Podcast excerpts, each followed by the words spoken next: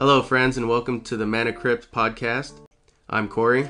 And I'm Scotland, and we are talking about all things magic, just personal opinions, what's going on around the meta, just the magic world in general. I guess we'll start off. Corey, how long have you been playing?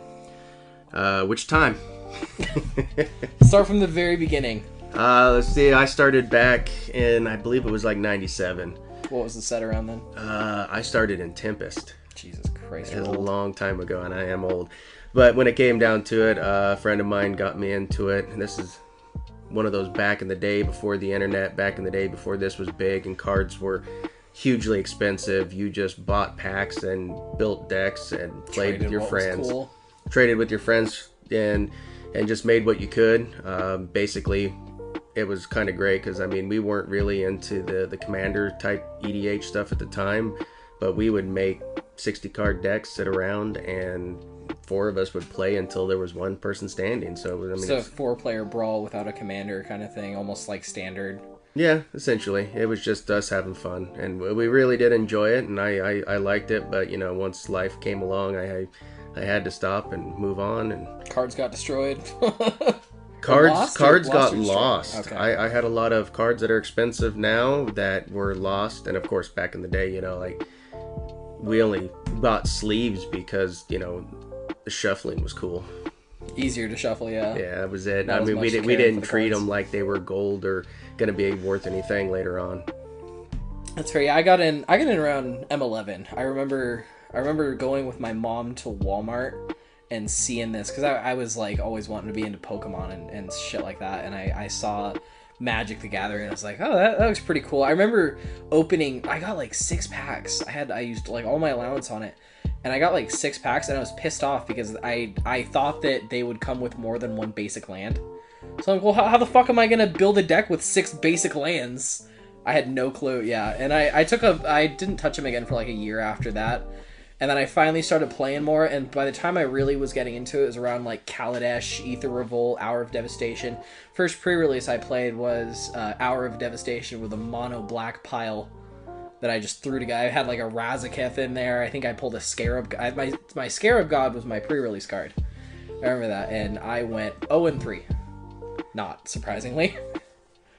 i could see that but what i yeah i was gonna say i i ended up coming back in it was i believe dominaria Was so it? around 2019, 20. Yeah. Oh, no, no, it, it, might have been early no I had my kid in 2019, so Yeah. it was, and I was already out of Magic at that point. Yeah, it was it was it was Dominaria, and kind of got myself back into it, and of course I dove head in head first, and here I am, still playing, still building decks, What, what kind of what more competitive. What kind of formats you playing these days? Uh, I started out when I came back in, it was all commander. I like the uh, the four person casual part behind it, and now I'm recently, of course, gotten into modern. Um, now I'm sitting on the aspect of the matter, uh, pauper, and I think pioneers. Light Pioneer, yeah. Yeah, some light pioneer. Yeah, I, I kind of got a lot of the commander side of things too. I got back, I took some time off and I got back in because I remember I was working at our game store and they were doing a chaos draft. I've probably told you this story before, but they were doing a chaos draft. And once we hit 24 players, our local shop threw in a random pack of Urza's Destiny, which, you know, at the time was like 100 bucks a pack, something around there. I, re- I remember buying those at a card shop For like two, three bucks. first came out. and uh, I I really wanted to get into it because I hadn't played Magic in uh, like two years at that point. Just life got in the way. Um, was about a year and a half, and I had a friend of mine who I was working with who paid paid me in. I don't know why. I think he just thought it would be a nice thing to do. It was for a charity event, anyways. And so I got off the clock and went, and I told him, I said, you know, if I get this pack of Urza's Destiny, I'm going to start playing it because I was the 24th player. So I sat down, you know, I opened my bag up that had our packs in it. I got uh, Throne of Eldraine had just come out. So I got a pack of Throne of Eldraine. I got a pack of M15, and sure enough, right behind it, I got the pack of Urza's Destiny. And not only did I get the Urza's Destiny, but I got a foil Academy Rector. which I turned around and sold that night for $540. And I turned all of that money into my first commander deck that I built, which was. Oh, what's his name? He's the teamer guy. I built I built Hydras off him. You remember who I'm talking about? I do not. Gets ah, we'll, we'll think of it. But yeah, so I branched off that and I got further into Commander and was a hardcore Commander player until I discovered a YouTuber Andrea Mengucci who's a pro, and I was like, oh, what's he playing? Modern? I, I hadn't known much about modern. I played some standard on like arena and stuff like that, and he had, he was playing this reanimator deck, which in modern I was like, oh, that's that's that's cool, you know, like you know, and it, it was pretty much scam before scam was a thing, because you would, you know, pitch a black card, whatever, get grief out there, and then uh, cast ephemerate. So you'd get to Thoughtseize twice for free and still have a 3 2 with Menace on the board. So I ended up building that, got headfirst. Now I'm working on like eight or nine different. Yeah, I was gonna say you you're you're just gone overboard with them. What what is your main modern deck that you're running right now? Uh, probably Living End. It was Murktide, but I played Murktide so much and I just sucked at it. There's just so much skill involved, and I just didn't have the time to sit down and grind out and get really good at it. So I, I switch back and forth a lot between that and Mill. Yeah, I was gonna say I, I got into modern because of you. Yep. And built the uh, the hammer time deck because I just I just like the the way it runs.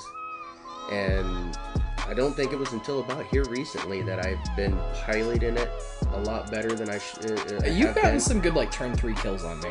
I, I have, and then I think it's because I, I'm seeing more of the what I need to grab, what I need to do, and I You're just wasn't- tempoing it right. yeah, yeah, I'm getting better at the tempo. And see, I, that's where I'm more of a, a one deck master of the deck, and you're just sitting on the aspect of you have them all. I want to have I want to have options. Well, that's know, the thing is, there's how- some- what, what kind of options are you wanting? When The- you well- go to a tournament, you've got to choose one of your 15 modern decks. Well, that's true, and usually I'll I'll look at the meta and I'll decide what I feel like would be good for our local meta or whatever we're going to, and then go off that. But when we're sitting down playing casually, you know, there might be some days that I want to play Mill. There might be some days that I want to play Amulet Titan. There might be some days, you know, the, the list goes on because I'm I'm working on like Blue White Control, Elves, Infect, Amulet Titan. and see, I see that, but you're you're a jack of all trades and a master of none at that point. I'm good with Living End You are good with living End. and in. Mill. I, I Mill Mill's just bad. Mill is not bad. It's it's horrible. Every time you play against it, you bitch and moan that they need to ban Jace or ban Hedron Crab. It's just it, it just feels like I'm not playing Magic anymore. No, you're not. Because either I'm running a deck full of counter spells and force negations, or I'm milling you out. And either way, your cards are in the graveyard. And then when they're in the graveyard, you play that one card that just ruins it all. Yep, Livian. No. What? Surgical extraction. Oh god, yeah, I love surgical, man. Getting your hammers and Stoneforge Mystics and yeah, I I also uh, I've been I've been enjoying Pauper a lot more too, even though it took me forever to build a deck because I borrowed some commander decks to go to Magic 30 last year in Vegas, and he sent me with I mean he's been playing for God 20 years, no, probably closer to 10 or 15. And so he's he's got all the cards imaginable, and he sent me with three commander decks, and I think in total those decks were roughly about four thousand dollars. And then he also decides to throw in a pauper deck, uh, two pauper decks, fairies and elves. And he says, "You got to play. Since I'm sending you with this, you have to play in one pauper event for me." And not only did I play in a pauper event that I spent twenty dollars to get into, but I placed third with elves. Which is good. Yeah, it was fan- I'd never played it. Elves are good. I mean, don't get me wrong, elves are a good deck. And because of you, I got into Pauper and built a Pauper deck, Same with Pioneer which I ended up building a, a Pauper, the Affinity. and and- and Tron. Uh, well, I, I built the mono green Tron just because I Shits and had. I, I love the Tron lands and I had had them, so I was like, you know what, I want to build a Tron deck. I don't pilot it a lot, but if we sit down casually, like when you didn't have yours, you ran Affinity, I ran Tron, so it was fun that way. But no, when it came down to it, it took you how many months after I built my Pauper deck because you were too busy building modern decks in order to build the Pauper deck? Okay, well let's see here. We went to Magic 30 in October, yes, and I just built my elves last month. Yes. And So, I wow. believe I had my pauper deck done in December. I think it was like January. Was it January? Yeah, I don't remember. It's too. Uh, It, was Christmas time, so you didn't have the money or the time to worry about commons. I, I guess I guess going back to it, Magic Thirty. We got we got MagicCon Vegas coming up. I know you have your ticket. I know we're going together. I, I got to get my ticket this next week. Let let's.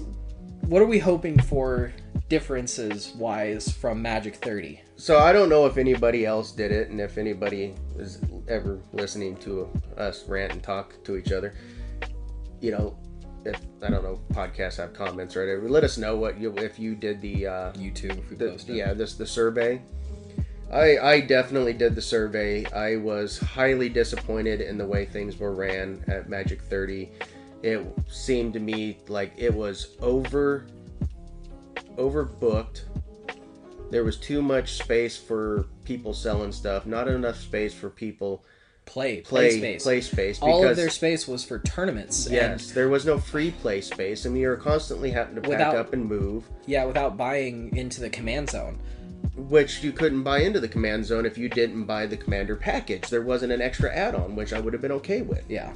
Um, but yeah, no, I was I, I put in all my input on that one, so um, I definitely I definitely liked the the experience. Um, I, I they're meeting a lot of new people. That that was great. Some The- higher name people too, you know. well, that was the fact about it. I mean, you had you know all of these these Magic pros.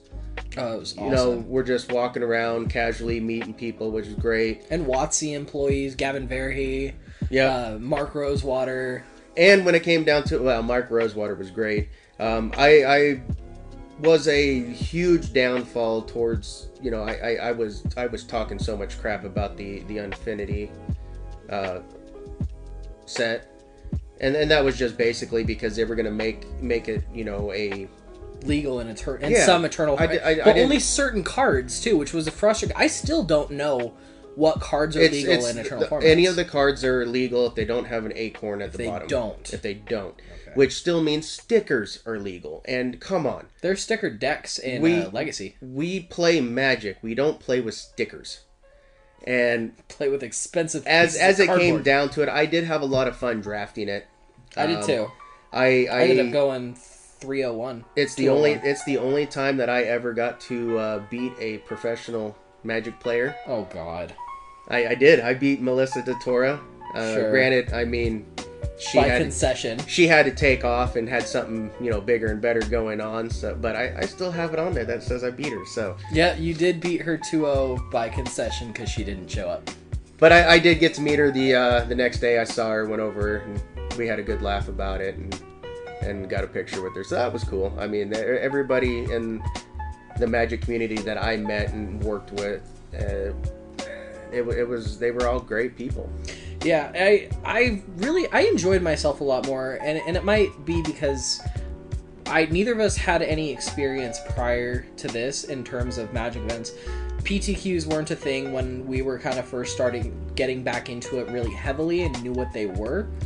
So and then COVID hit, and so with Magic Thirty being their like test run, I think that they should have had some sort of Magic Con prior before they announced Magic 30 because this was supposed to be the biggest Magic event that WotC was supposed to have ran because it's their 30th anniversary and it's their first event back from COVID. And the, and the worst part about it was, I went in with the thought knowledge of previous cons, and we didn't buy into a lot of the tournaments, and they filled up so quickly, Oh, they sold out days And- before. and you couldn't, and they didn't have any just Call ran, random call out ones. Um, they I believe they they ended up doing that on the last day, but the line even was so long that it was hard to get into those. I've been seeing that they still have a lot of the like online buy-in stuff for like the most recent Magic cons. Bars, well, I don't think. Well, we're gonna have it for Vegas too. Yeah, and I'm, I'm hoping that they they bring in the call-in events, the side events more. Now, I understand, from my understanding with the previous cons that have, have happened in uh, Philly, Minneapolis, that they are doing a lot more of that. The command zone areas opened up. Which tells me that they took everybody's input and what I saw on Reddit and Facebook and everybody complaining of the issues that they had at Magic 30. They actually took that into account and are doing their best to make it the best possible experience for everyone. Well, from what I've heard as well is is that WotC didn't have as much of a hand in it. I mean, they did in a sense with the artists and a lot of the employees and stuff being there to promote and participate, but it's mostly I think it was ReedPop. Yeah, ReedPop. Reed Pop. it. They they were the main ones who were in charge of a lot of that stuff, and I think that they kind of came in not knowing what was going on. I don't know if they don't come from backgrounds that run events with a bunch of nerds. yeah st- stuff like that you know i mean even even things like comic cons or something like that you know which given are, are very different than an event where we're sitting down playing and competing and doing all that but i don't know it seems like they kind of got their shit together a bit more and i have high hopes and expectations for Well, what what are you what are you expecting? Like, what would you like to see as soon as like you walk through the doors? What what should it be? that I want more artists for one because the I you know we met a couple, but it felt like all of them had such long lines because there weren't too many. We got lucky with the one gentleman uh, who we sat down and, and had a slight conversation with. You know, I bought those tokens, you bought your playmat and all that. And he was a totally sweet, cool guy, but as soon as you and I walked away, there was a line. Yeah, I saw that stuff. Yeah, there was also the lady who did the like the jeweled lotus and the new uh, Nykthos shrine to Nyx. Man, her line was busy the entire time that she was there. I want more artists there so we can kind of have a chance to sit down and, and talk a little bit because Yeah, see, I would I would like to see that too. I, I definitely when I come in, I mean, there was so much wasted space for the like as soon as you walked in the door, and that's where they had all of the the stand, no the the, The uh, shops and stuff. and stuff Oh, yeah. like that. That's which, still which was on. very cool, but they they to me like there was so much wasted space as you first walked in. But yes, I definitely would have loved to have seen more artists because that's what I want to go into and see is I want to get in there. Uh, you know, I I want to be able to go and buy some singles. You know, I want to be able to go and oh, look. oh god, we could not get into any so shops. so. I mean, it was so hard to even look at them because I, I was always looking over somebody's shoulder. We were shoulder. shoulder to shoulder with the people most I of the was behind people looking over their shoulder just to try and see into into it. I mean, I did buy a few singles, but Oh, I bought a lot of I. I I didn't go to a lot of the artists that I wanted to go to because the lines were so long. I don't want to spend my time at a magic event standing in line. It's like going to Disney and waiting six hours to ride Space Mountain. Yes, It's just like not it's like happen. what am I doing here? I paid I paid way too much money just to get in here, let alone travel expenses and hotels and all that. I, I I would I want to see it and I want to experience it as this this coming up one in Vegas is more of a I'm there to play magic. I get to play magic. I get to play a lot of magic and then you know the shopping and the artist is just a, a side thing to do. You know you want you want to take a break and you, you go you know go get some stuff from some artists. You know meet some artists. You know see see some new art or you know go find some singles that you're needing. You Yeah. know, that that's what I I want to see. And and there were some shops doing some cool stuff which I appreciated. You know, I know you and I both participated in that blind grab. The blind grab was That actually was really, really, cool. fun. Yeah, and, and and I made my money back and then some just on a couple cards. I, I think I think I looked up my singles on the TCG player and I made like fifty bucks back. I I don't think I pulled anything great when I did it, but you know what? I'm a gambling man. so when it comes down to it, you know, I, I love cracking packs, and Oh, there's God, and it's just like cracking packs. But you know, there were they the list of the cards that they had that you had a chance of pulling. There was some really oh, there good- were foil expedition fetches. Yes, there was some really good stuff you could have pulled. So I mean, you had that opportunity that you couldn't do anymore for it, those kinds of prices because to get those packs now, it's outrageous. Yeah, I, I I bought a ton of collector boosters when I was there because a lot of the shops were doing them for like eighteen bucks. You know, I got Streets of New Capenna was a fairly new. I set. did like the fact that they did. There was a lot of uh, discounted collector Yeah, that packs. that was nice. That- that Even was just good. sealed products and a lot of singles in general. You know, I I picked up two Russian copies of Teferi Time Raveler for six bucks a piece. You know, when at the time, even I mean, the English version was like eighteen, Yeah. and it, even now the Russian version is like twenty. But you know, when it came down to it, like I said, you know, you had to play tournaments to get the tickets to go get the you know like the cool full art banners, Uncut and, sheets. yes, and stuff like that. But those those were so they were I mean they were basically sold out that you couldn't get any extra tickets. So yes, I would like to see the uh, the demand events and be able to you know jump on and sign up for you know a quick modern event. You know i don't want to do a three day modern event but you know a quick modern event or a quick pioneer event i mean definitely gonna have to look into some pauper stuff so. But let's i want more play. Let, let's talk about Pauper a little more because I know right now Paupergeddon is going on in Pisa, Italy. I've been seeing a lot of chatter about that. Um, like I said, going back, Andrea Mengucci is there. He's been competing, uh, playing a Boros deck, and he's currently five two. So he he has he's he's in for tomorrow. he's, Uh, he's running that synthesizer deck right Yeah, Boros synthesizer, and uh, I know Gavin Verhey is there too. He's been posting about it. Um, so I mean, I mean, what are your what are your thoughts? Any speculations on how you think this event? Do you think it's going to affect the meta at all? Is there? I, I definitely think it'll affect the meta. Uh, my, my thoughts behind it are I I don't think that just because something has to happen in the United States that means that's the meta. Magic is a global game. You you could sit down with somebody else and yeah you you might not be able to read their cards, but if you've been in Magic long enough, you know just by the artwork what the card is.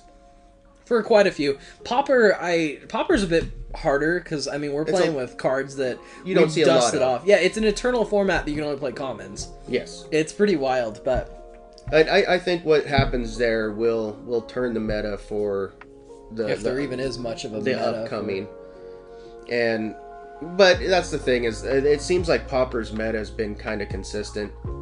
Yeah, we got like Walls combo has been making a little bit of a comeback. I still don't know that combo. I played against it. I beat it with elves, so it, obviously I don't know if he did it wrong. But Burn slash Boros synthesizer.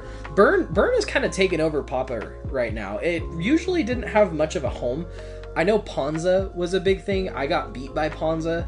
Uh, well, I, I went 2 1 against Ponza, and that was pretty rough. Affinity is still quite a heavy thing. I know that that's part of the reason that you built it, and I do struggle to beat your Affinity deck just because of your Krark-Clan w- worker. Shaman. Shaman, yeah. Yeah, mono blue fairies, boggles. You know, I, the the meta has been staying pretty consistent. Whi- Which I which I like. I, I like to see comparable decks but different decks, and and I you know if it comes down to more of the card draw and misplays that can you know determine the winner, I I, I think those decks are definitely a lot more you know evenly matched, and I think that makes for for better play and a better experience. You know when you sit down with somebody and which I've definitely done numerous times, and I felt really bad when I, you know, playing commander with them. Is I'll pull out a deck, and it's like, oh, I've got a precon, and I'm like, I'm don't, and I'm I, I'll I'll be easy, but I don't want them to have a bad experience. But there's no way that you know, with some of the decks I have, they can compete with, and I don't like seeing that in competitive play. I like to see a throwdown. And I like playing the throwdowns. I like it to be where I'm sitting there looking at what they've got, what I've got, what they've got coming, and you know, how can I move myself around and and set myself up to protect myself but yet still get the win.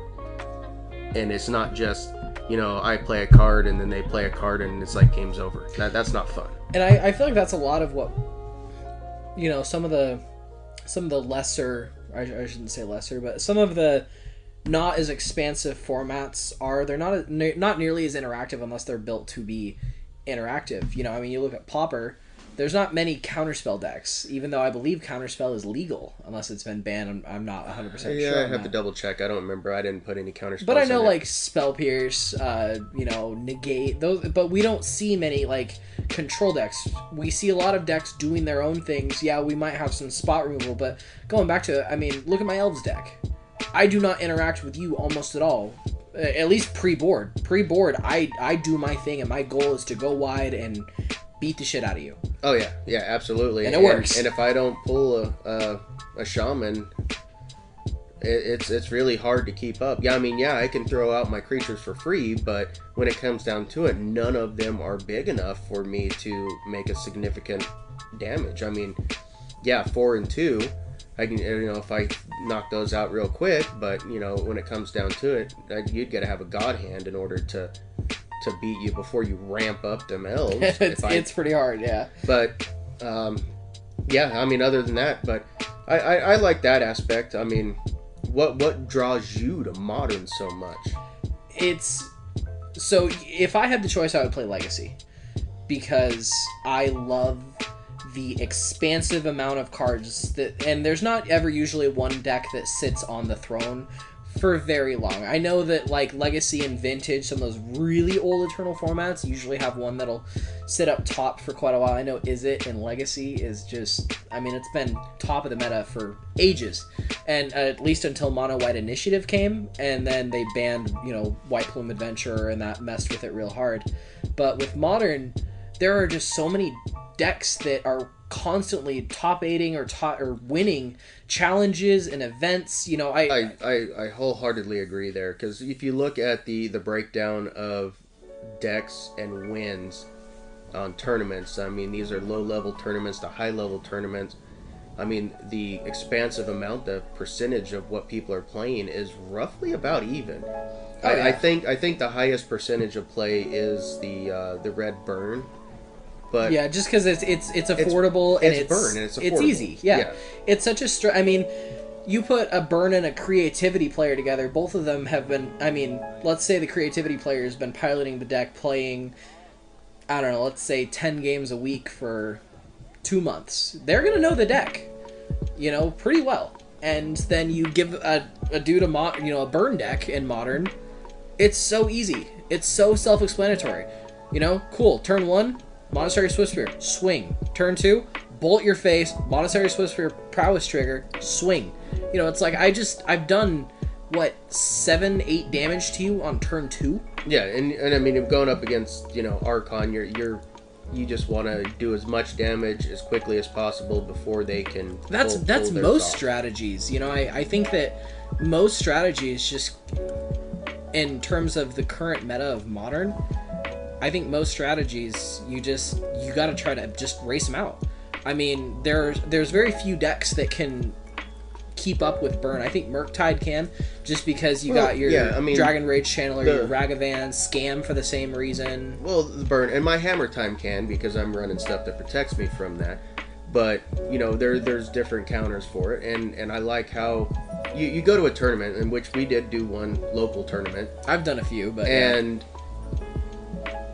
I was happy to say that I never once sat against two of the same decks. Everybody was running something different. However, everybody was running counterspells. So yeah, I you was a played little Counterspell and Mill. I was a little, a little, uh, little bitter by the end of it because I didn't get to play any magic because everything I played got counterspelled. But you know, But it was a learning experience. I needed to, to learn around those counter spells and how, how better to do that. That So- was a weird RCQ. Yeah. but it was still it was still better in the aspect that I never saw the same deck twice. Well, and I, I played in our, our local modern 1K just a few weeks ago, and it was the same thing. I was playing, I, I had a friend of mine, he let me borrow his blue white control deck. I actually placed ninth in that event, and there was there was quite a few players there, and Ah, God, the prizing cut at top eight, so I was pretty frustrated about that. But yeah, no, I got beat by slivers. I have Yeah. never played against a funny. slivers deck. It was I, crazy. I love, I, I love slivers, but yeah, I played I love I love slivers back in you know when I first built my slivers deck. Slivers suck, man. I- Especially in Commander. Oh, I mean, it was it was of course you know we were running like I said we were sixty cards, four card format, and you know we would play against more than one person, and of course i i like i'm running, so I'm gonna build slivers. So I had, I think I was running three sliver queens. I had two or three mox diamonds in there. oh, uh, shut uh, up. all kinds of like you know all the cool heart slivers and and you know the crystalline gem slivers and stuff. and I don't, I don't remember if I had gem hides in there. really, oh, Yeah. that was a staple at that. But point. when it came down to it, I mean, I was running these like slivers, and, and once I got it going, it was you couldn't stop me. But even now, it's, now, it's now like it that. just seems it seems to me like well, like look, I, I I built the Sliver Commander deck, which I just didn't have fun piloting. It just didn't seem a lot of fun. But It's so aggro, and there's so many. You know, you look at one sliver, and because you have nine others on your board, it somehow gets you know plus nine plus nine has cascade, first strike, flying, vigilance, trample, can tap for mana, and you know has indestructible and Undying. oh yeah, it's I mean you're ridiculous. indestructible, door to destinies, you know, Ugh. everything like that. But no, I mean I was gonna say. So I mean, I guess looking at that aspect, what kind of player would you rank yourself? Like in terms, like just on a scale of one to ten, like No, like, or, I mean, what do you like to do? What what is it you like to do? What, what are you? Are you a Timmy? Are you uh what are they called? I am- those other ones? I personally think that you know Ch- Timmy, Jimmy. I forget the others. I have no clue. That was a weird unset. But no, I I'm a I'm very much a control player. I I like to sit back and make sure keep my opponent at a safe distance so that that way they're struggling on resources, on things to do. Their hand is low because they've been trying to fight with me and let things happen. And then I like, you know, I'll build up small things with like Shark Typhoon. I was gonna say, I know you want to say it. I know you want to say it. What? That goddamn card. Counterspell? No, What are we talking about? the one that I absolutely hate. There's a few of them. It's a blue card. There's a few of them. I Counterspell, believe, I believe it's, it is a one, one blue cast What does it do? You're losing me here. telepathy.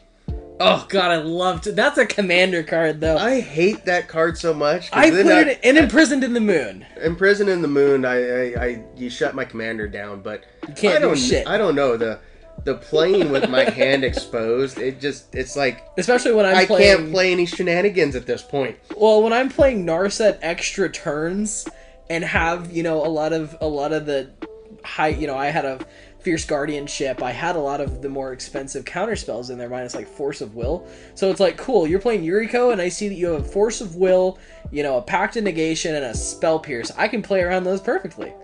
Yeah, that was the other thing about that one. I mean, it was that Narset deck that really came down to the act of uh, it was either you were having a good time or you were having a bad time. Because no, because I remember when we came back to your place with a bunch of there was like six of us. You somehow convinced the entire table to target me. So by like It was Narset. uh, by like turn three, I was at like eight life, and everyone else was at forty, and I had like three lands. Now there there was some other things you know that we do when you play Narset. It's it's you you if we could counter Narset every single time we would, and you're you're just like oh, I can't play my my my deck, and it's like yes yes you are not taking 900 extra turns, Yeah, once I swung with Narset, the game was pretty much over at that point. but yeah I would fizzle. I had I had a few times that I would I would like hit nothing. I would hit lands and a couple enchantments. You know, like whirlwind of thought, very octopus rarely, umbra. very rarely would you you do that. It octopus umbra? I don't remember which one that was. I'm not sure. But no, I mean, I, I guess when it comes to like my my play style and what I like to see is is I like combos. I like seeing just weird, crazy, off the wall combos, doing some combos, which you know. I built that Tymna deck because I really like the deck. the Ad Naz to Sickening Dreams or Peer into the Abyss to Sickening Dreams. I mean, I, I it just really comes down to those kinds of kinds of things and situations. And I ended up moving moving away from Tymna. Um, currently piloting Yuriko. Which isn't as much of a combo deck. It's it's it's more of a group slug type strategy, and you just It, it is. It is. It's your but, closer to CDH deck, But it is. It is. But it, it also it's also running uh, Thassa's Oracle. And, the Thoracle combo. Yeah. Yeah. So why did you decide to build Hammer Time in Modern then, when there are some really good, really solid combo decks out there? If that's your personal playstyle, what what drove It- you to Hammer Time? I like to play different stuff. I don't have two decks built that do the exact same thing. Or similar?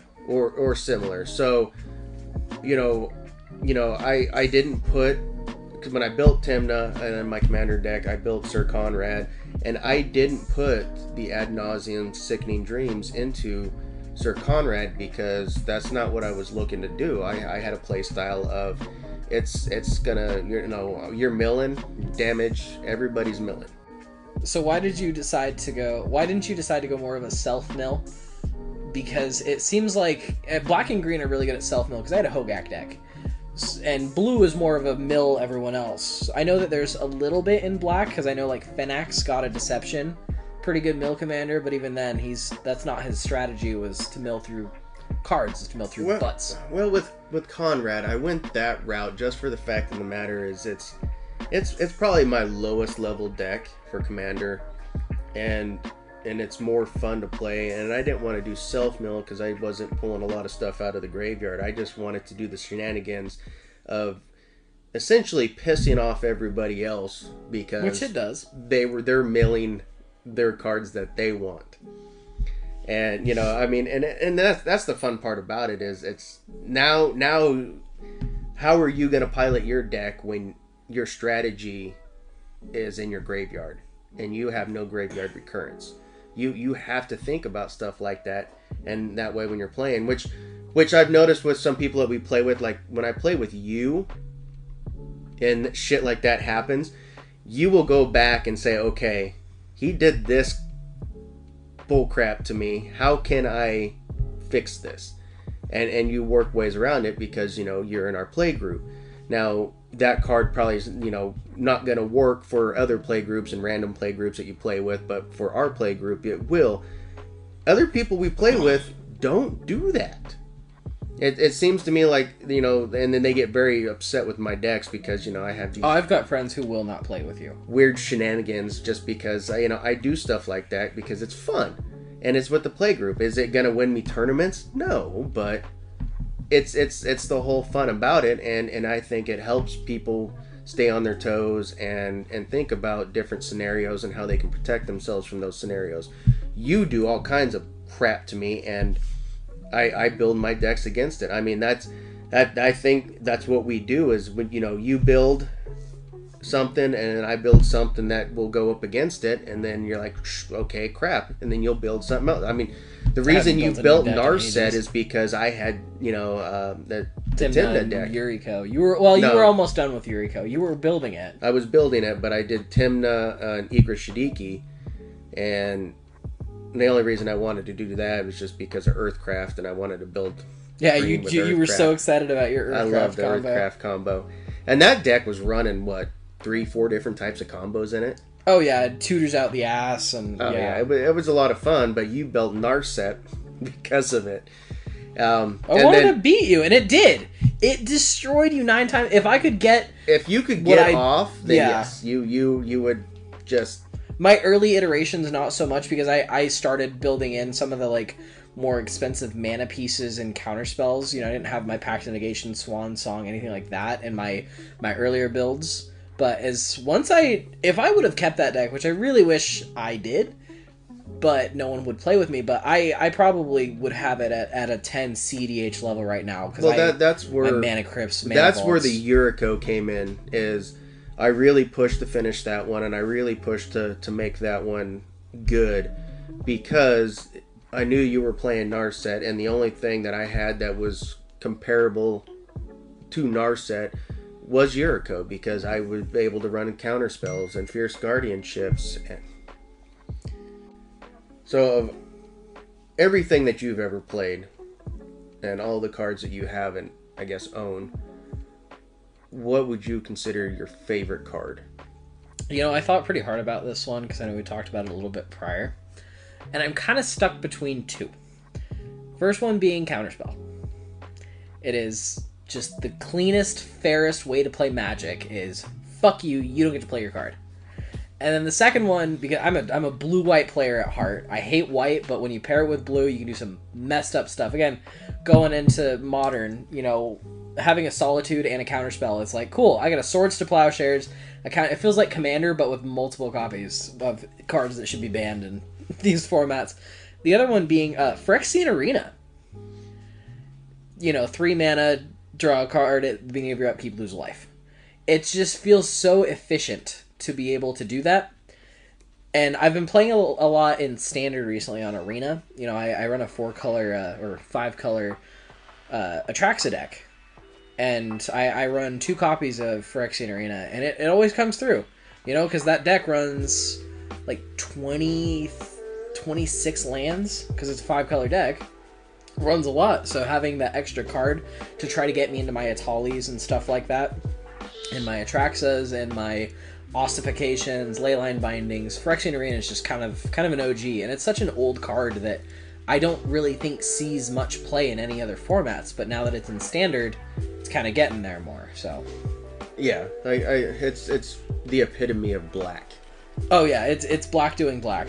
You, you know, taking using your life as a resource and getting cards out of it, mana out of it, things like that. Because I play K'rrik and Commander. He's kind of my main well post. I have the post Malone version, but you You're know, welcome. yeah, thank you for that. Uh, no, K'rrik is kind of my top deck right now. Um, as you are well aware of, that deck goes hard and it wins a lot. It's pretty hard, and and I run Phyrexian Arena in it, and of course that deck You shocked me when I first played against that deck. In fact, because I had no idea it even existed, was an extra turn in black. Yes, temporal extortion for black. Take an extra turn after this one, but any player may pay half of their life total to counter it. And I have probably resolved that card like two or three times out of the 15 plus times that I've paid it. Because, you know, I'll, I'll get K'rrik out on a good turn, I'll get him out turn three. And then I'm gonna temporal extortion, and someone's gonna be like, alright, cool, I'm gonna go from 40 to 20. It's like, alright, cool, big balls to you, but all that does is hurt me because I can't exchange life totals with you now, but I guess it is what it is. But yeah, no, that, that was crazy. I saw that one. Um, I would have to say for me, my favorite card as a collector card or something that I have to own is definitely me. Definitely my water balloon gun game signed by Mark Rosewater. Yeah, I can see that because I, I did a draft with him as well, and I have the uh, the guest book. You know where it's like it comes in with counters equal to the number of people that you got to physically sign the card. Yeah. So I got Mark Rosewater to sign it. And fun little side story: uh, the band I Prevail. Apparently, their lead, one of their lead vocalists, Eric, was there, sat right next to me and drafted with me, and I had him sign it. Didn't even realize that it was him until he was posting pictures about it on Instagram, and I was in one of them. Oh wow! I was like, "Holy shit!" yeah, And I was have- gonna say and I. Mark Rosewater. I, I I got it was one of those it was on a list. Um, I have it where you had to do certain things, and I had Devil K. Nevil, um, which I also asked Mark to sign, and he did for me since that was the one that got me past my. Uh, Your challenge, Accomplishment, your my challenge, challenge. board. so I did that. It got me the the water balloon gun game, and so he signed that for me too, which is kind of nice. I've got all that stuff framed up. Yeah, I was looking at it. So it's definitely. No, you're looking at it, yeah. So it, it's sitting up on the wall over here in uh, the wonderful nerd bar where this podcast is being created in. But yeah, that would say for a collector, that that one's mine. It means a lot to me. It was an accomplishment that I made that I actually liked. But when it came down to it, but when it comes down to the card that I like to play and have fun playing, there's so many that it's hard to choose just one. yeah, I um, mean, there's like what twenty five thousand cards, and I'm asking you to pick one. Yeah, and it, one. And if I had to narrow it down, I mean, there's a list of them, and and it's probably, I, I mean, I could put a list of ten or twenty that I absolutely love. I mean, I, I love Earthcraft. Um, you know, when it, but I think because of how it plays and what you're doing, and all of the games that I've won with it, Sickening Dreams. Fucking hate that card. I, I love just filling my hand up from ad nause or peer into the abyss and then just cast sickening dreams and doing so much damage to just everybody all at once. Yeah, like forty plus damage depending how late we are in the game. Right. And when that card was made and designed, they're not they didn't have commander in in their thoughts for it. It that card was basically more for a one-on-one deck and it wasn't that great, but in commander it is amazing in my opinion. I yeah, I, I've been watching a lot of like old pro tour stuff, and I've been seeing a lot of that stuff. It's like, wow, this this had a home before Commander, and now it's not played in anywhere Except Commander. Like, what's the the? I think it's like three, four black. Skip your draw step, pay a life, exile the top, and then at the beginning of your end step, pick them up. Oh, you're talking about uh, Necromance. Yeah, that that card was a staple in a deck in like '97. I, That's I, not ne- that's not the right card. Necromancy, no. Yeah, Necropotence. Necropotence. Necropotence. See, Yeah. we got there. We got there. Um, but yeah, no, I, I watched a deck that ran four of them. It was a mono black deck that was all about, you know, dealing little ping damage here and there, discarding cards to deal damage. Uh, Exsanguinate, I think, was one of the cards.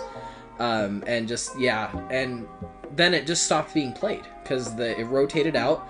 None of the Eternal formats played it. I'm pretty sure it's banned in Modern for very obvious reasons. And Legacy and Vintage, it just can't keep up. So it only has a home in Commander now, and I, I think that's one of those cards. So, I mean, I guess that that's we, we've sat here and we've talked about you know Pauper, Modern, Commander. Uh, you, you just mentioned Standard. Why why are we why are you not playing a lot of Standard? You know, I know why I'm not playing a lot of Standard. You know, I started playing Standard when I first started playing, and I really enjoyed it. I did not know Commander existed until about six months later when I played, went to one of our other local shops, and I played in the Commander 2017 release event. That was the one with like the Ur Dragon and the Wizards. Edgar Markov was a part of that one. It's crazy how that was like the last, in my opinion, the last fantastic year for Commander precons. Because now we're getting them every set. I think it's Uh, too much. I, I agree, it is way too much, Uh, but Commander 2020 was really good too with the ones with the Ikorias. I, I think that that that one and I don't think power level anything was good until they came out with the um, the one that you just picked up at MagicCon 30. The Warhammer decks. Yes, the Warhammer decks. Yeah. Those those decks were just leaps and bounds above any other pre-con deck that you could buy for Commander. I still think a lot of the precons can hold their own because I have the Urza one from Brothers War, the Urza's Iron Alliance. I just played with it yesterday and I won. I won in a pot of four people. it, it can be done. I think that I think they've sat down and looked at more of the aspect of the matter of power levels and making them a little bit better on the competitive part. Because before it was you bought a precon and unless you built it, you were you weren't having you were gonna get destroyed. Uh, to be fair, a lot of them had at least a couple good reprints and stuff like that. That's why I bought a lot of them.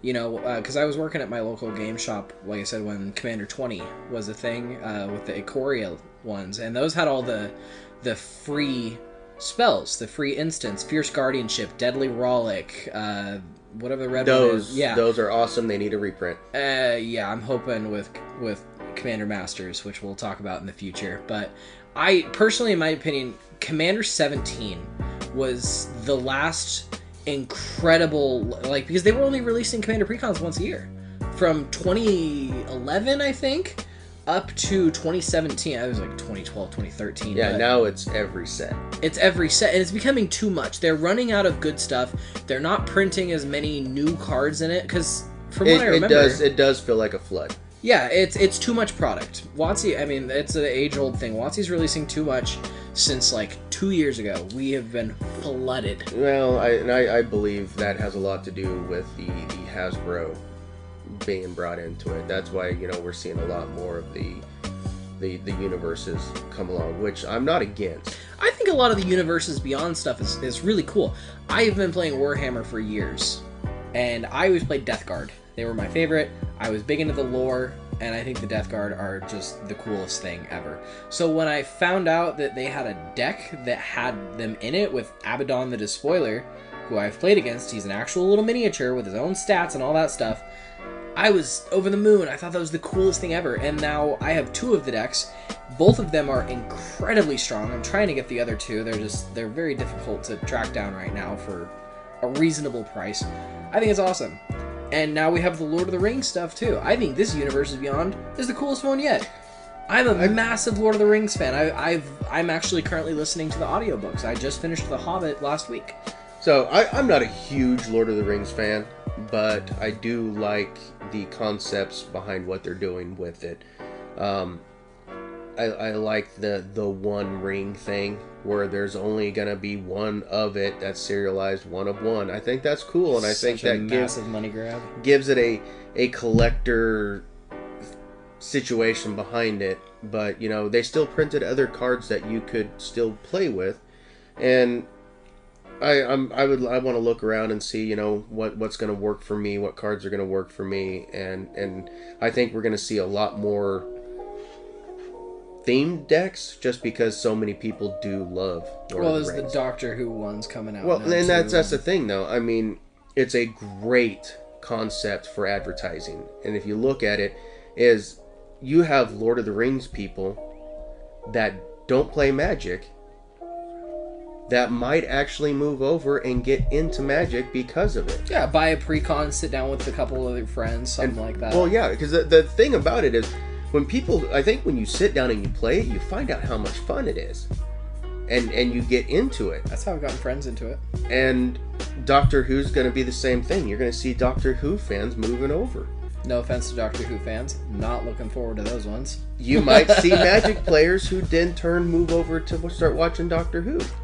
And you never know. I mean, it's, I think it's a great concept, and I, I think what they're doing with it is great. And uh, it's, I do, I do enjoy that part. Um, I, I'm excited to see what they do in the future with the whole universes beyond stuff because I think prior to the Warhammer stuff, it was a little bit of a dud. You know, we had some secret layers.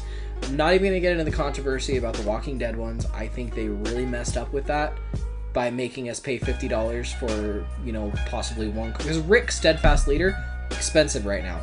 Fantastic card, great card in Commander, great card. I think it, it was played in Mono White Initiative and Legacy. Uh, I think that they kind of started going the right in the right direction for the Stranger Things ones. I know you have a little bit of a bias to that, oh yes, but I personally, looking at the cards, I'm like, yeah, they can kind of do some cool stuff. They got some weird partner shenanigans, but I don't think that They're- they went as as hard as they should have, like they in did. In my opinion, the Stranger Things cards were playable wise are not great. I agree. Now, as just cards and stuff, they're cool. I've got them all framed. Yeah, you got them there. framed. Flavor wise, they're they're, They're flavor wise, awesome. they're great, especially for people who like me who love Stranger Things.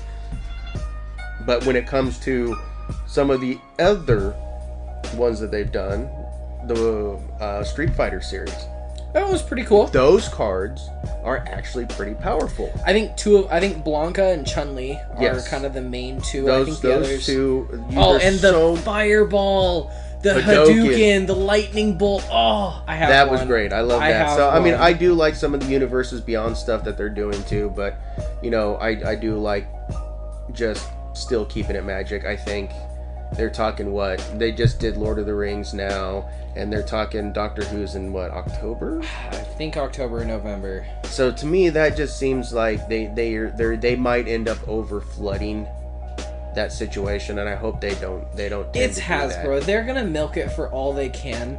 You know. Oh yeah, we also had the the Fortnite and the Transformers secret layer.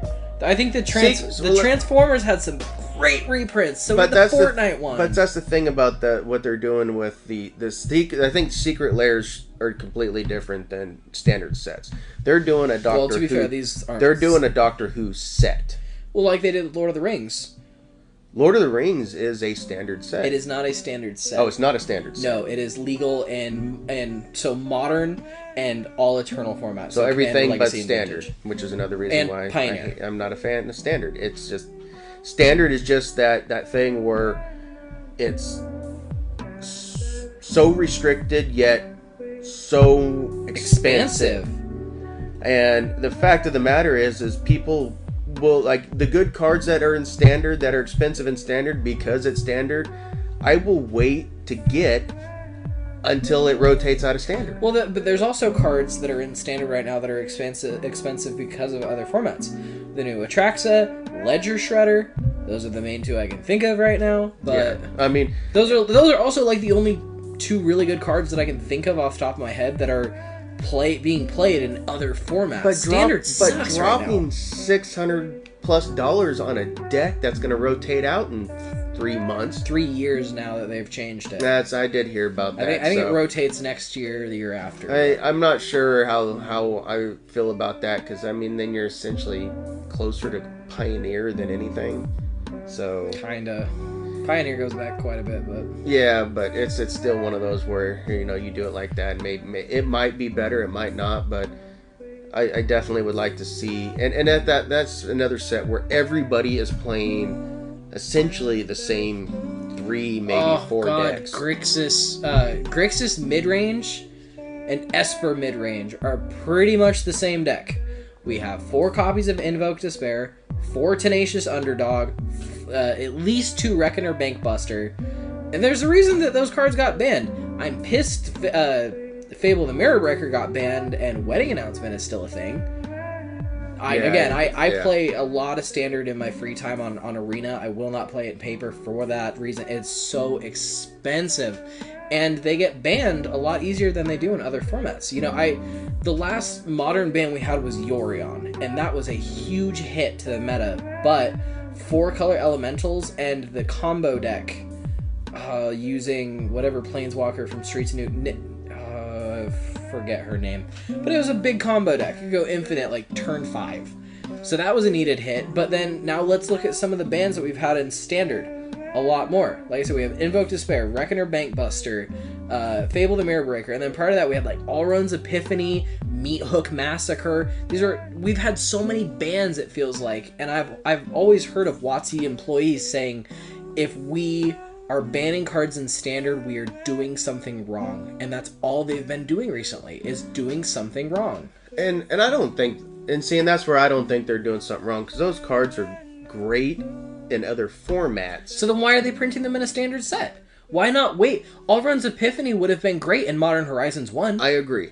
I agree. I do believe they shouldn't be printed in standard sets, but you know, it's just one of those. Standard is just so focused on so few decks, and like it's not like modern, where like I said, you know, you can run a, this slew of different decks Yeah, and it's still so be even. up there. It's so even across the board, especially I don't know what it because Murktide, nothing could beat Murktide for the longest time. Very few at least.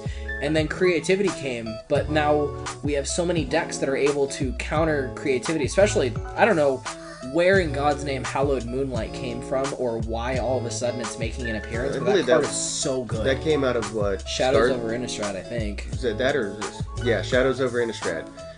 And but yeah, I mean that was one of those other cards that came up that it just there was a problem, and somebody found a solution. Yeah, but even then, I mean, you could live, argue. live. You had Living End, and you had, you know, the creativity deck. You needed something that could level out the playing field. But Living End was a problem way prior to the construction of creativity.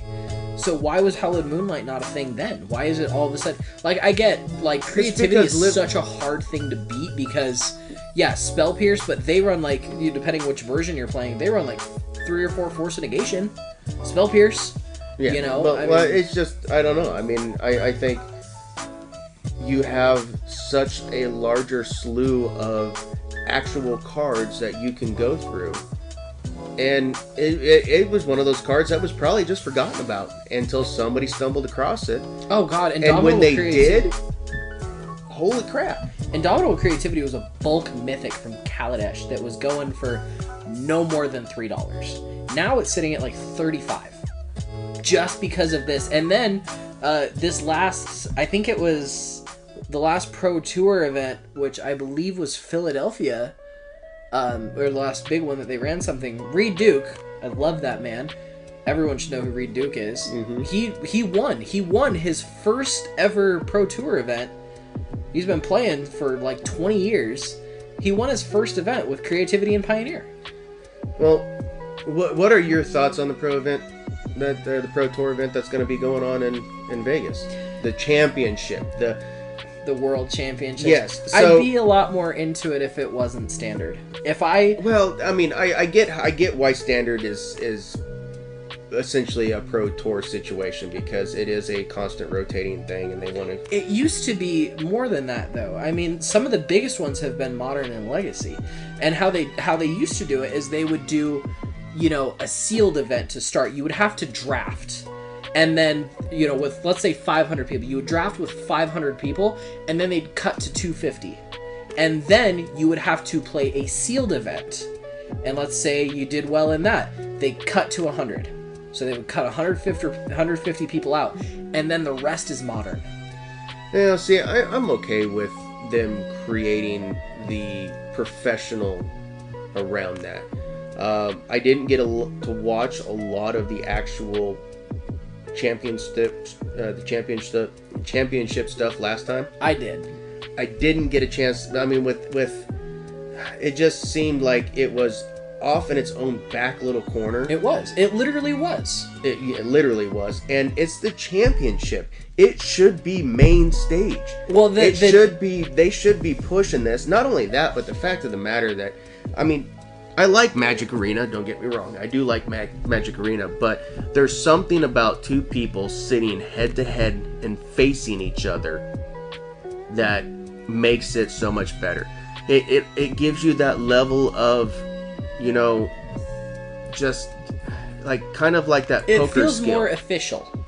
yeah, that poker skill where you know you can try and psych your person out. And I understand that there's been so much cheating in tournaments. I would say that's time. why they started going to arena. But if they're going to just use arena for championships, I mean, we're talking about the world championships that we watched happen. Again, they were sitting in the back corner. The only time that they broadcasted it on the main stage which was the finals, which I sat and watched, and it was cool.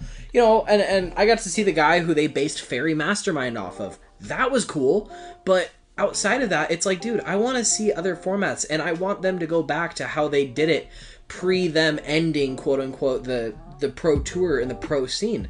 I want to see them because I think that in order to prove that you are the ch- the world champion of the world's hardest game, you need to be better than just I can play a 75 card that I a 75 deck 75 card deck that I net decked from MTG Goldfish for standard. No, I want to draft. I want to do sealed.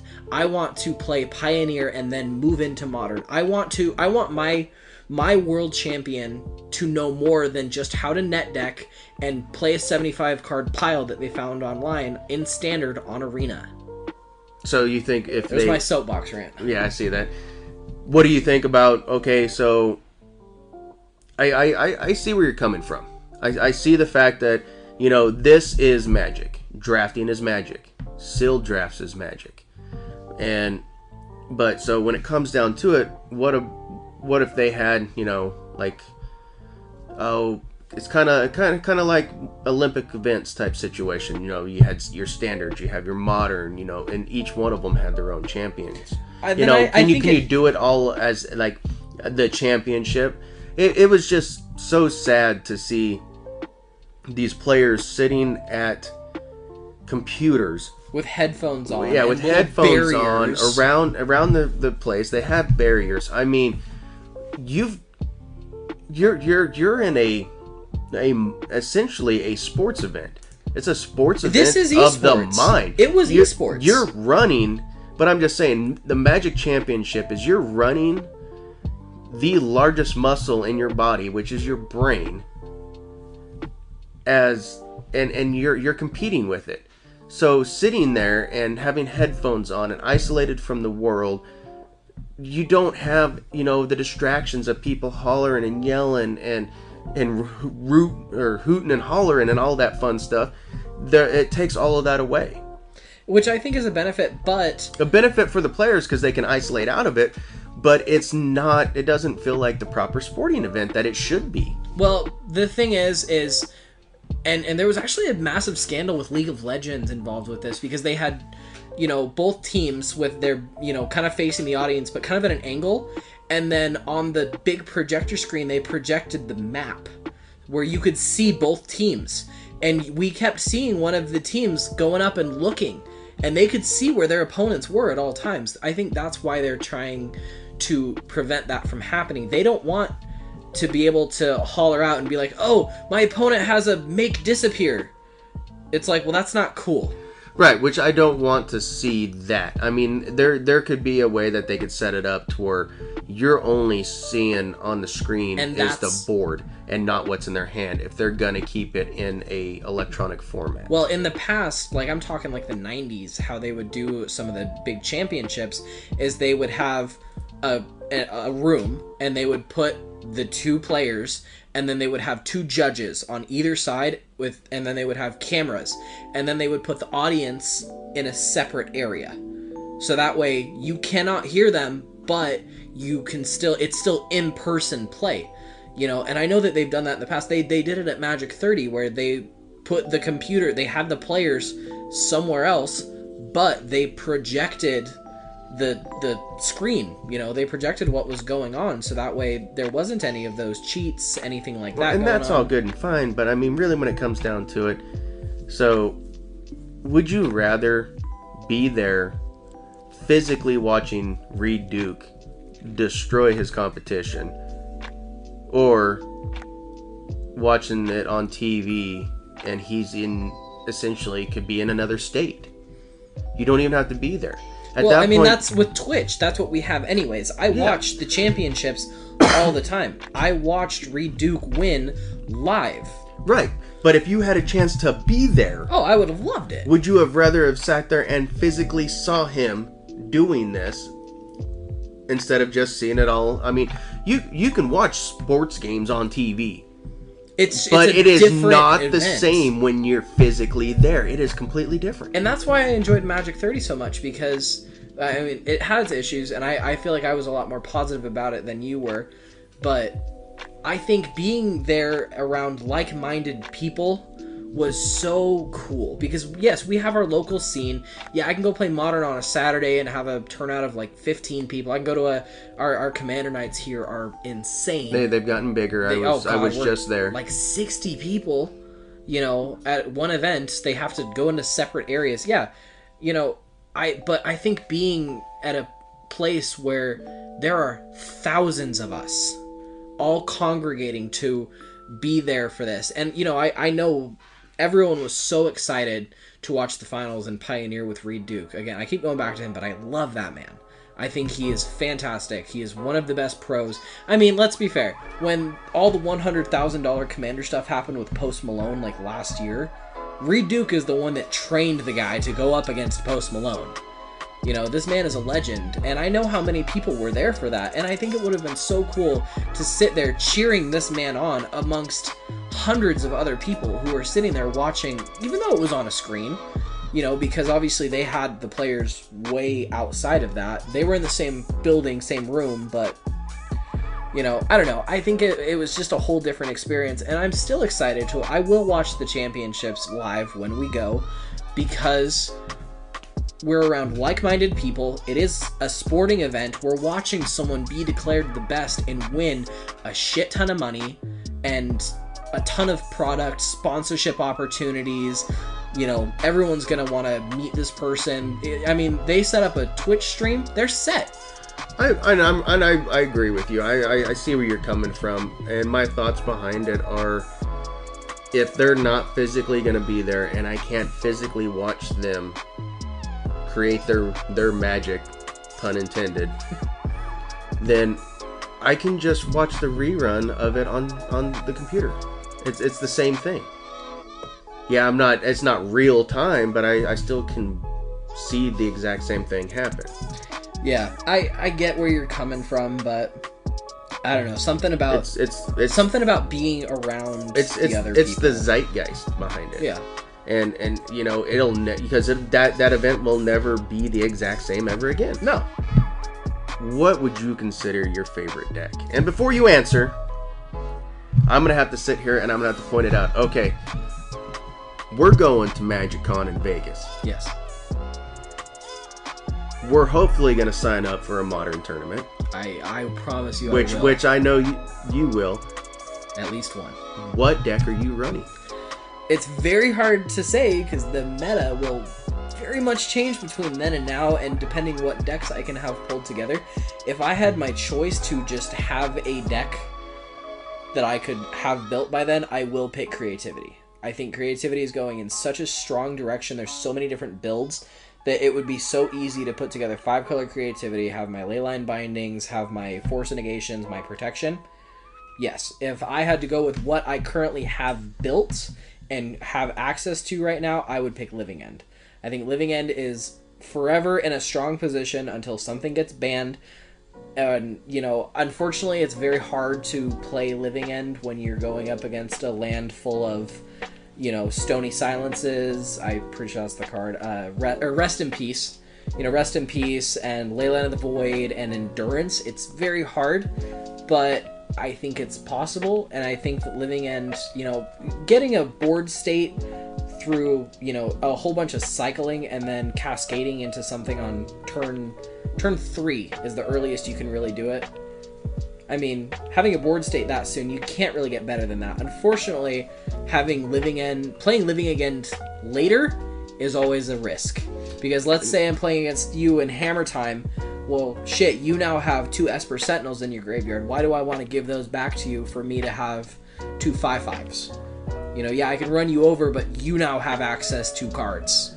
Well, yeah, and then you, you also got to worry about the fact of the matter that a lot of people are going to be playing the um, what is that? The hollowed. Hallowed Moonlight. Yeah, Hallowed Moonlight. Yeah, at least. Which is really sideboard. gonna was really gonna uh, yeah, it's definitely sideboard. And you know, when it comes to creativity, uh, I hate to say it, I'm doing it. I'm gonna do it, and I know everybody else is, regardless of the color. They're going to be at least sideboarding two, if not more, Orvars. Yeah, Orvar is a. So is a I, I think that's going to decimate, you know, that play. Yeah. So when it comes down to it, I mean, you might see that Murktide's going to be back on top. Then you're going to rebuild Murktide. Oh God, no! I I sold my Ragavans. I'm I'm over that. I know. No, I, if- I have one of them. If I know, if I had to, honestly, if I were taking all that into consideration, and again, if I could just magically have the cards, I think that Amulet Titan. I mean, it's such an old deck, but it is so good. It is so stupidly complicated, but when once you got it figured out and you get it, I mean, it very consistently is at least top eighting events. Well, why not run Living End and just adjust the sideboard to protect you from the cards that people are going to try and destroy you with? because there's only so many good cards that you can bring in that because living end is set up in such a way it's like having a deck with karn the great creator you know your sideboard is built around karn well my main board is built around my combo and there's only so many pieces i can take out without starting to hurt myself and start diluting my strategy. It's like well why i don't i don't get why there is much of a sideboard to living in. I get the endurances you know the side i get the uh you know the force of vigors and stuff like that when you're playing up against like hammer time again primal or primeval titan amulet titan so you can get rid of their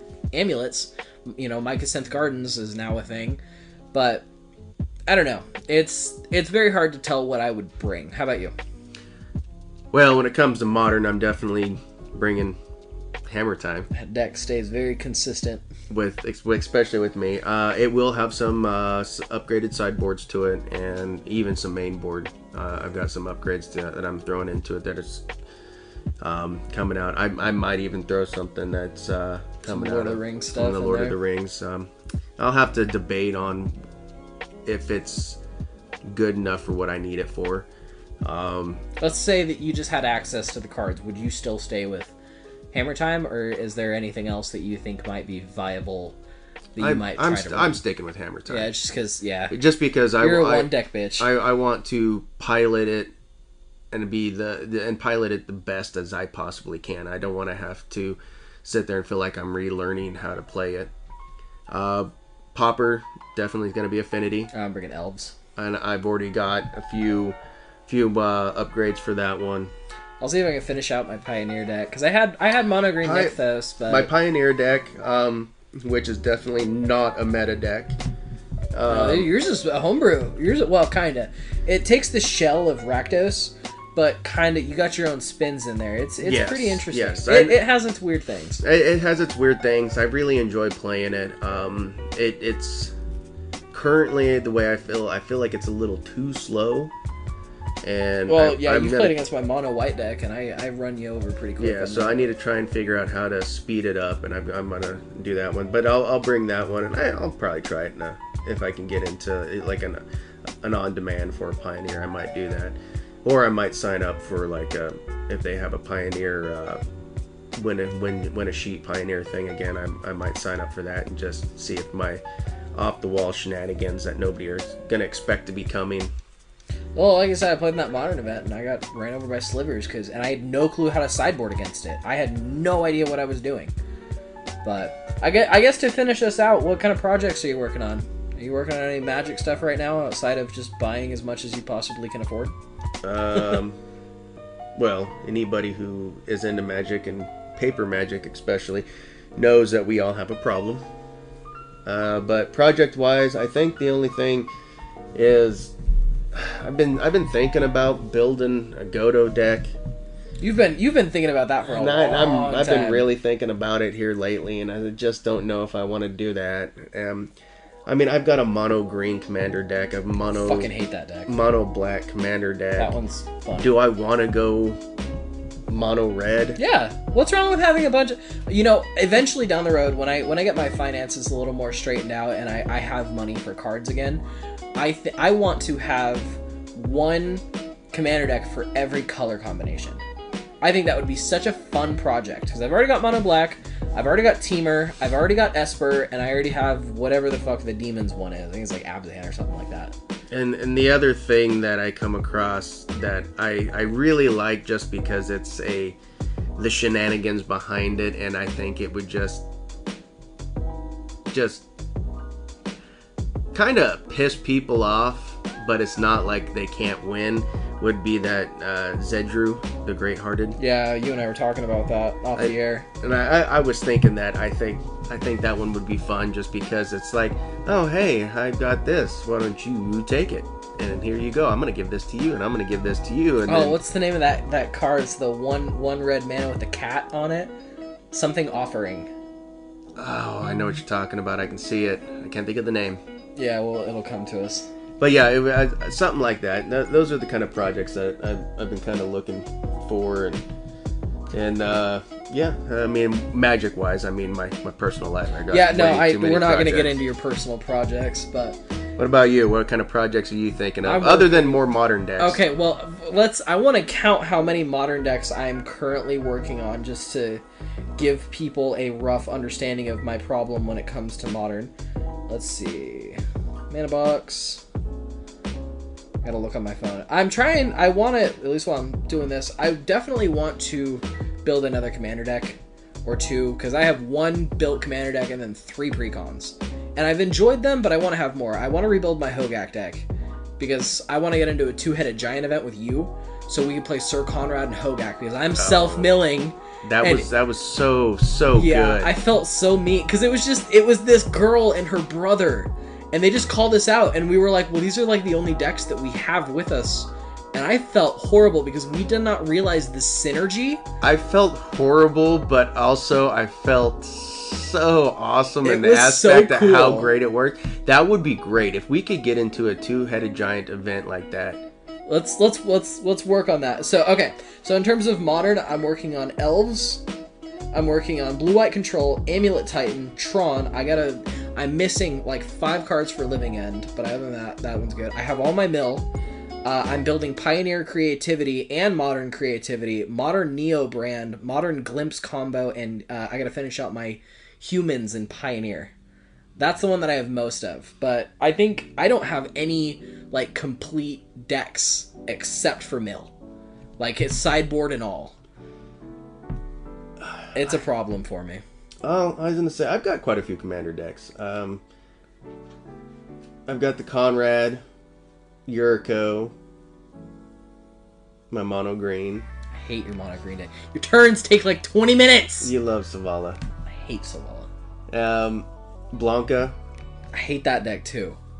That one's fun. That, that one's fun because it's it's it's one of those where I think one on one it can be mean, but when you're playing in a you know a four player then it's Like not too. Yeah. yeah. it's not too bad. Just You're because, gonna knock out one player and then you just get targeted for the rest of the Yeah, game. you Or knock out you knock arch out one player and, and piss them off. Yeah, you are arch enemy. So I was I was listening to a podcast and they were talking about some commander cards, and I just wanted to bring this to your attention because I will be playing it in any white deck that I build. It better not be telepathy. It is white. It is not telepathy. But no, it's you can pay a white and two life, and it says prevent all damage that would be dealt from a from target creature this turn. So I'm gonna shut your deck down. Wait, what? I can pay one white mana and two life to prevent all damage that target creature would deal this turn. So that not only shuts down his activated ability, but his attack too. That it does. That would that shuts your deck down completely. Well, So I'm gonna build a white deck. you can do that, I'm but build mono white, you do and a half realize tails. that there's so many instants that will give him hexproof. You gotta draw him. Oh, I, I- I'll have to add some to it for sure. All right. Well, on that positive note, we are to leave our first episode of the Mana Crypt here. Thank you to whatever few people we can get off of Discord, Facebook, Instagram, and anywhere else that we blast this for listening. We hope to see you all next time. Corey, any passing or any any remarks for the end here? I was gonna say I'm just uh, insert outgoing joke, I guess. no. I'm Nope. I'm going to leave you with those words. All right.